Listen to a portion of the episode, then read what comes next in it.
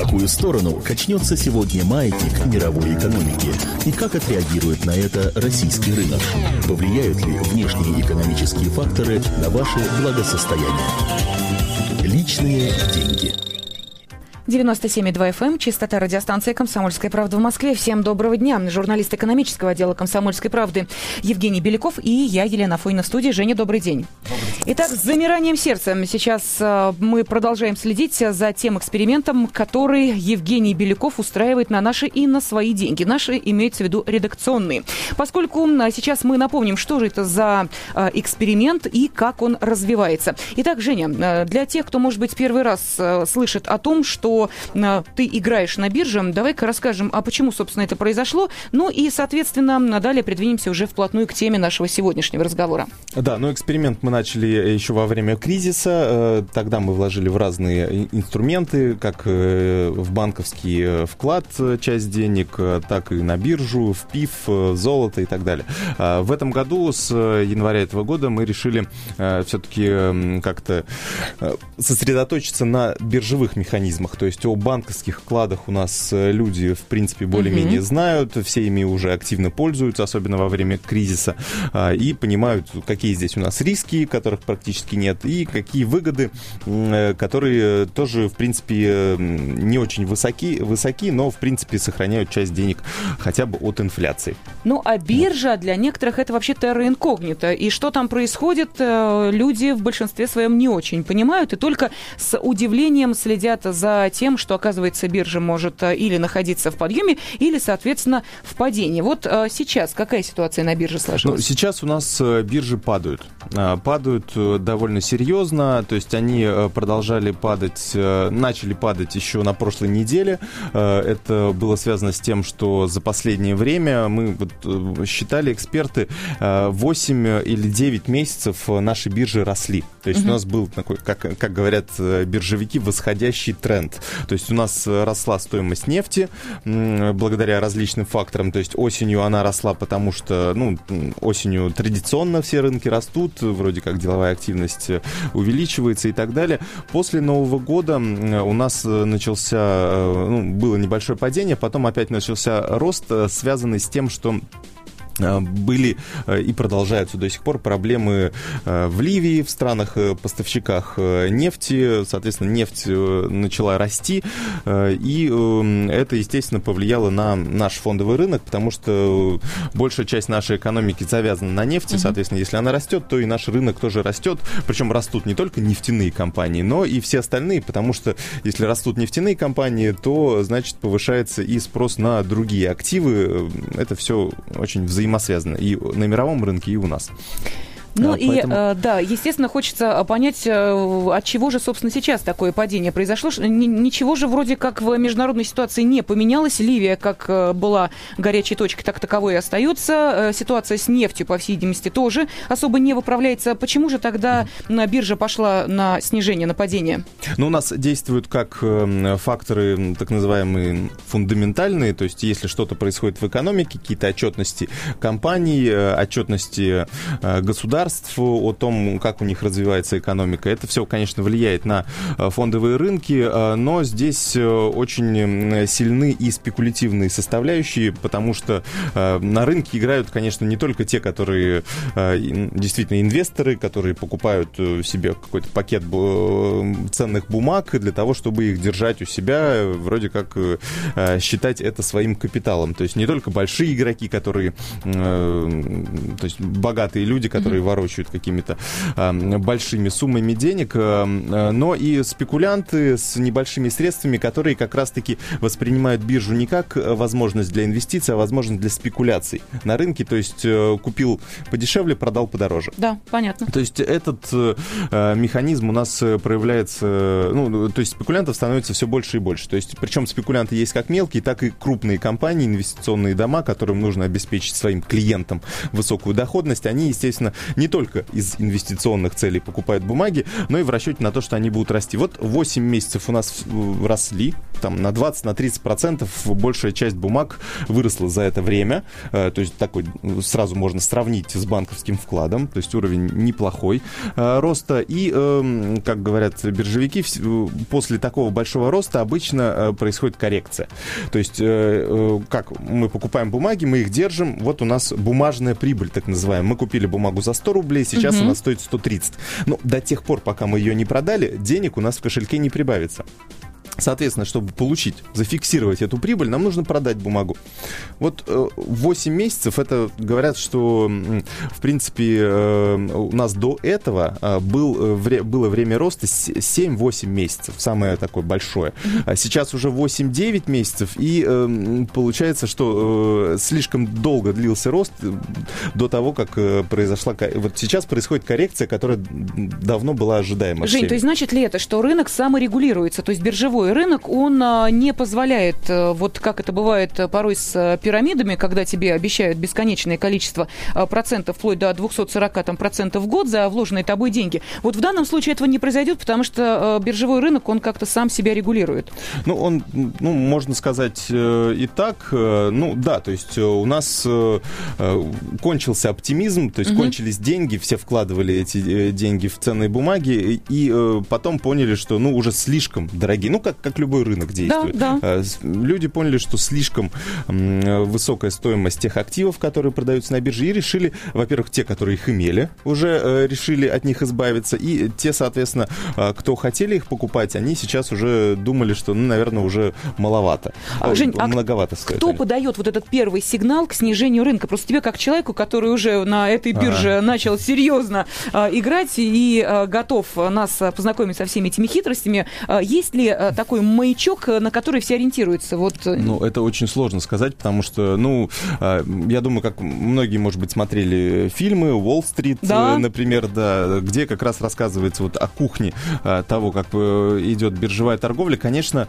провоцируют рост резкий или падение. Это все-таки крупные, угу. крупные инвестиционные дома, которые ворочают такими довольно серьезными суммами денег, и они могут повлиять. То есть у нас оборот несколько миллиардов э, ежедневно оборот э, средств на бирже, поэтому, чтобы сдвинуть стоимость той или иной акции на хотя бы на долю процента, это нужно э, сразу много купить этих акций или много их продать. Э, то есть э, мы такие обычные э, спекулянты или инвесторы, кто имеет там 50, 100, 200 или 300 тысяч рублей на рынке, мы совершенно не сможем никак повлиять на рынок. Э, конечно, э, тенденцию задают крупные игроки.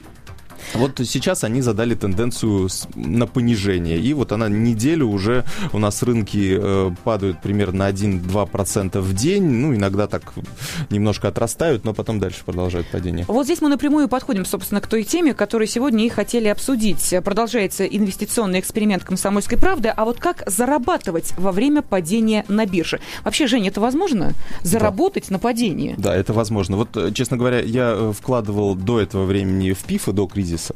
А, было у меня несколько э, паев э, одного из пифов, э, и мне очень было неприятно, когда рынок рос, угу. а мои деньги почему-то снижались. Вот, ну, как-то так. Ну, говорили, что вот управляющая компания плохо сработала и так далее. После этого я решил, что, ну, наверное, не стоит вкладывать деньги, в, отдавать деньги в паевые инвестиционные фонды. Конечно, разные есть управляющие компании. Кто-то получает высокую доходность, кто-то низкую, или наоборот, убыток даже приносит. Э, это не угадаешь. Э, то есть некоторые компании в один год хорошо играют, во второй год плохо играют. То есть мне не повезло, например. Я решил э, попробовать самостоятельно самостоятельно. И вот что я понял. Например, а, пифы чем отличаются пифы от самостоятельной игры на бирже? Я просто вначале, а потом да, перейду, да, да, конечно. Как, э, перейду, как можно э, играть на снижении рынка. То есть в пифах эм, у них есть обязательство, что они э, могут, эм, вот, например, рынок падает, они, во-первых, насколько я понимаю, не могут играть на понижение, во-вторых, они должны держать большую часть своих денег в акциях. То есть если акции пошли вниз, ну, им не остается, они не могут взять так и продать все акции и сидеть в деньгах. Угу. Они этого не могут. Они могут только, насколько я помню, 15% держать в деньгах, 85% имеющихся средств у них должно находиться в бумагах, в ценных бумагах. Если они падают, естественно, ваш пай, он тоже снижается в цене. То есть если ситуация изменится таким образом, что, не дай бог, э, допустим, э, то предприятие или та структура, в которой были вложены деньги, да. да, если она рухнула окончательно бесповоротно, то сбросить все эти акции ПИФы не могут. Ну, рухнуло это, это редко происходит, конечно, ну... это мы не берем в расчет. Если ее цена ее акций снижается резко, вот, например, ну, сегодня, сегодня что у нас снижается? Сегодня у нас снижается, например, э, Ростелеком у нас снижается на 2 с лишним процента.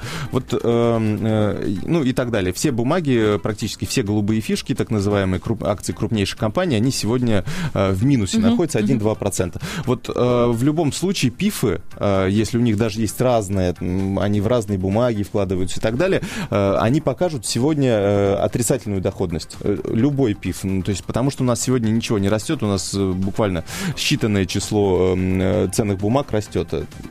Большая часть, подавляющее большинство паев, паев сегодня покажут минус угу. в любом случае, потому что они должны хранить э, большую часть своих средств именно в бумагах. Они не, а, а вот я, например, как э, частный инвестор, который, у которого есть брокерский счет на бирже, я могу, вот у меня сейчас вот мой брокерский счет. Все, у меня ноль бумаг, у меня одни деньги. Вот. 108 тысяч рублей почти. То есть у меня было 100 тысяч, стало 108 тысяч рублей а, за, ну, с начала года примерно. Это, в принципе, если сравнить это с индексом ММВБ, вот он сейчас 1754, а, он, индекс вырос примерно на 5%, даже не на 5, даже где-то на, а, на 4%. Угу. Вот. Ну, у меня 8%. Я вот сейчас вот как-то вовремя успел вы, выскочить. Но перед... А, и вот тем самым я не теряю не теряют деньги сейчас вот ту бумажную прибыль, э, э, тот бумажный, точнее, убыток. А, соответственно, сейчас у меня другая задача. У меня дождаться, когда падение достигнет пика и купить купить эти бумаги уже по меньшей стоимости. То есть сейчас вот. ты сидишь со своими э, 108 тысячами да. и ждешь благоприятного момента. Э, как только э, ты поймешь, что начинается рост, то угу. ты то должен быстренько купить, э, опять же, вот э, те акции ценные определенных компаний, да, ну, ценные да. бумаги, да, определенных компаний, и дальше следить за тем, как okay. они продолжают расти, правильно? Ну да, это, конечно, в идеале, если, потому что я не могу предсказать, когда закончится рост, и не могу предсказать, когда, когда закончится падение, точнее, когда начнется рост. То есть я могу купить бумаги, а, а падение продолжится, например.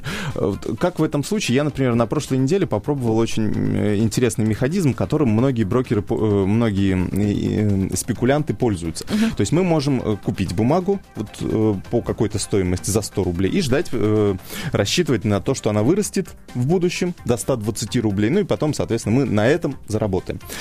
Если рынок снижается, мы можем тоже зарабатывать. Вот самое самая э, интересная вообще штука в бирже, в, в биржевой торговле, то, что можно зарабатывать даже на падении рынка. То есть это, конечно, сумасшедшая вещь. Как это делается? Э, у брокера всегда есть определенный портфель бумаг. В основном он держит там э, вот эти акции крупнейших компаний. То есть их довольно много у него в пакете. Брокеры, больш, большие компании, они их держат. Э, я э, делаю, продаю так называемое, это называется короткая сделка. Э, то есть я продаю я беру э, в долг у брокера э, ценную бумагу. То есть я беру ее в долг, э, ну, то есть денег у меня нет, я беру ее в долг и продаю по рыночной стоимости. То есть, например, сегодня вот акции какой-нибудь компании стоят 100 рублей, да, я беру у м, брокера эту, эту бумагу в долг и продаю ее по рыночной цене за 100 рублей. То есть у меня получается 100 рублей да, так, в этой самой. Да. Но у меня есть обязательство перед брокером вернуть ему эту бумагу э, через какое-то время, вот просто вернуть эту бумагу. Соответственно, если э, бумага подешевела до 95 рублей, и я понимаю, что дальше она дешеветь не будет, я покупаю бумагу за 95 рублей и отдаю ее брокеру. То есть 5 рублей у меня остается в заработке. То есть это просто игра э, на понижение. То есть э, я, например, э, на прошлой неделе вложился, купил бумаги Роснефти, определенное количество, вот они стоили, сейчас скажу, 256 рублей они стоили. Так. Соответственно, в пятницу, цена вот, кстати, не изменилась практически по отношению к пятнице, за 244 рубля я их продал. Вот, то есть 12 рублей с каждой бумаги я выиграл, и в общей сложности это порядка 1300 рублей мне принесло. Жень, вопрос. Почему сами э, держатели подобных бумаг не совершают те же самые операции? Ну, во-первых, э, это потому что рискованная операция, потому что они угу. могли, э, никто же не знает, пойдет рынок на снижение или пойдет он вверх. Во-вторых, брокеры, брокер ничего не теряет абсолютно. То есть он, он как отдал мне бумагу, он ее потом обратно получил. Плюс за это, так как я беру бумагу в долг, за это он с меня берет проценты, как и в банке. Вот. Ну, проценты там, я не помню, порядка 20 или 30 процентов годовых. Вот. Но, но я же держу бумагу всего несколько дней, ага. и, соответственно, исходя из этого рассчитывается и то, сколько я заплачу. То есть это я, в принципе, заплатил. То есть это такая минимальная быстрая прибыль, можно ее так назвать, да? Да. При падении биржи. Да, это можно использовать как, э, ну вот мы можем или уйти в деньги, да, например, продать все бумаги и все, и э, сидеть, стоять, ждать, да. сидеть ждать, пока цена понизится. Ну, по крайней мере, мы знаем, что вот наши деньги, все, они уже uh-huh, никуда не исчезнут у вас. Вот, но при этом мы еще можем еще и зарабатывать, когда снижается. То есть такой дополнительная возможность для заработка. Не, не сидеть вот без дела, да, когда рынок падает, а заниматься а, Жень, вопрос возникает для тех людей, которые не очень э, хорошо разбираются во всех этих хитростях. Э, скажи, пожалуйста, каким образом налаживаются отношения между вот такими э, брокерами, у которых есть эти бумаги, и частными лицами таковым являешься ты? То есть как регулируются эти отношения? Если ты бумагу не возвращаешь, каким образом потом берут штрафы, а, пени, нет, как ну, тебя это... ищут, как находят? То есть вот, понимаешь, это же виртуальное общение. Это же не ты с глазу на глаз вот берешь да. бумагу и отдаешь ее. Это все происходит в виртуальном пространстве. Да, конечно. Ну, мы заключая договор с брокерской компанией, э, нам открывает брокерский счет, угу. и мы автоматически можем как покупать бумаги э, в расчете на их рост, так и брать их в долг в расчете на их падение. То есть это все совершается в автоматическом режиме. Э, здесь вот есть несколько, ну, тут можно показать, вот можно купить, вот, купить, продать, да, бумагу. И здесь это все в автоматическом режиме делается. То есть у меня просто на счете получается минус, например, 100 бумаг такой-то компании. Угу. И у меня тикает вот этот кредит, которые у меня вот эти проценты бегут. И в определенный момент времени, если, например, э, рынок пошел не в мою сторону, мне брокер говорит, что, ну, дорогой, ты, пожалуйста, погаси свой кредит, потому что у тебя уже, ну, как-то зашкаливает уже. Ну, то, то есть, или, или ты, э, или мы тебе, ну, то есть, если, грубо говоря, я не отдаю бумагу, и у меня э, начинает какой-то долг накапливаться, то меня автоматически, э, автоматически брокер у меня изымает эту бумагу по рыночной стоимости. Э, то есть здесь тоже нужно следить за своим э, счетом и у, управлять им. Э, то есть, ну, могу сказать, что это до, достаточно рискованная операция, э, потому что и очень редко ей пользуются только тогда, когда э, э, вот уже четко видна тенденция, что, что рынок идет вниз, что да. рынок падает. Э, то есть я тоже рисковал, э, решил попробовать один, один день на позапрошлый позапрошлой неделе я открыл э, вот так называемую короткую позицию, э, и рынок пошел вверх. Вот. И, увидев это, я, я подождал, конечно, час-два, и, но там так очень активно рынок пошел вверх, что я думаю, нет, не, не буду искушать судьбу, лучше, лучше сразу опять ее закрою, зафиксирую небольшой убыток, но не буду оставлять это на длительный срок, потому что это, конечно, очень э, для психологии очень тяжело. Вот, Жень, кстати, по поводу психологии хотела тебя спросить. Я вижу, каким азартом ты э, сейчас уже втянулся в игру на бирже. Э, ты э, сам как оцениваешь, не стало ли это похоже в какой-то степени на игроманию? Потому что я слежу за тобой уже на протяжении А-а. нескольких месяцев и вижу, чем глубже ты погружаешься в этот инвестиционный эксперимент, тем азартнее ты становишься. Да, на самом деле меня это тоже пугает. Я вот почему сейчас и э, э, зафиксировал все сделки, то есть ушел полностью из рынка, ушел в деньги, потому что я понял, понял, что э, слишком, э, вот особенно игра вот на понижении, когда я увидел, что э, один раз у меня не получилось, и я там нервничал полдня, значит, что мне делать, продавать или покупать, и потом, соответственно, когда я купил бумаги, потом продал, потом опять, опять купил, я понял, что нет, все, вот зафиксировал все сделки в эту пятницу, вот в прошедшую, и решил, что сейчас я пока посижу, так, переварю немножко, и потом уже начну более осознанно, вот, ну, посмотрю, когда рынок еще упадет, и тогда уже начну как-то другие стратегии применять, э, как-то более спокойно э, проводить сделки. А ну то, что, мы с замиранием конечно... сердца следим за тем, что происходит не только с самим журналистом экономического отдела «Комсомольской правды» Евгением Беляковым, но и в первую очередь за его экспериментами. Продолжается инвестиционный эксперимент «Комсомольской правды». Сегодня мы выясняли, как можно заработать даже во время падения на бирже. Спасибо, Женя. Какую сторону качнется сегодня маятник мировой экономики? И как отреагирует на это российский рынок? Повлияют ли внешние экономические факторы на ваше благосостояние? Личные деньги.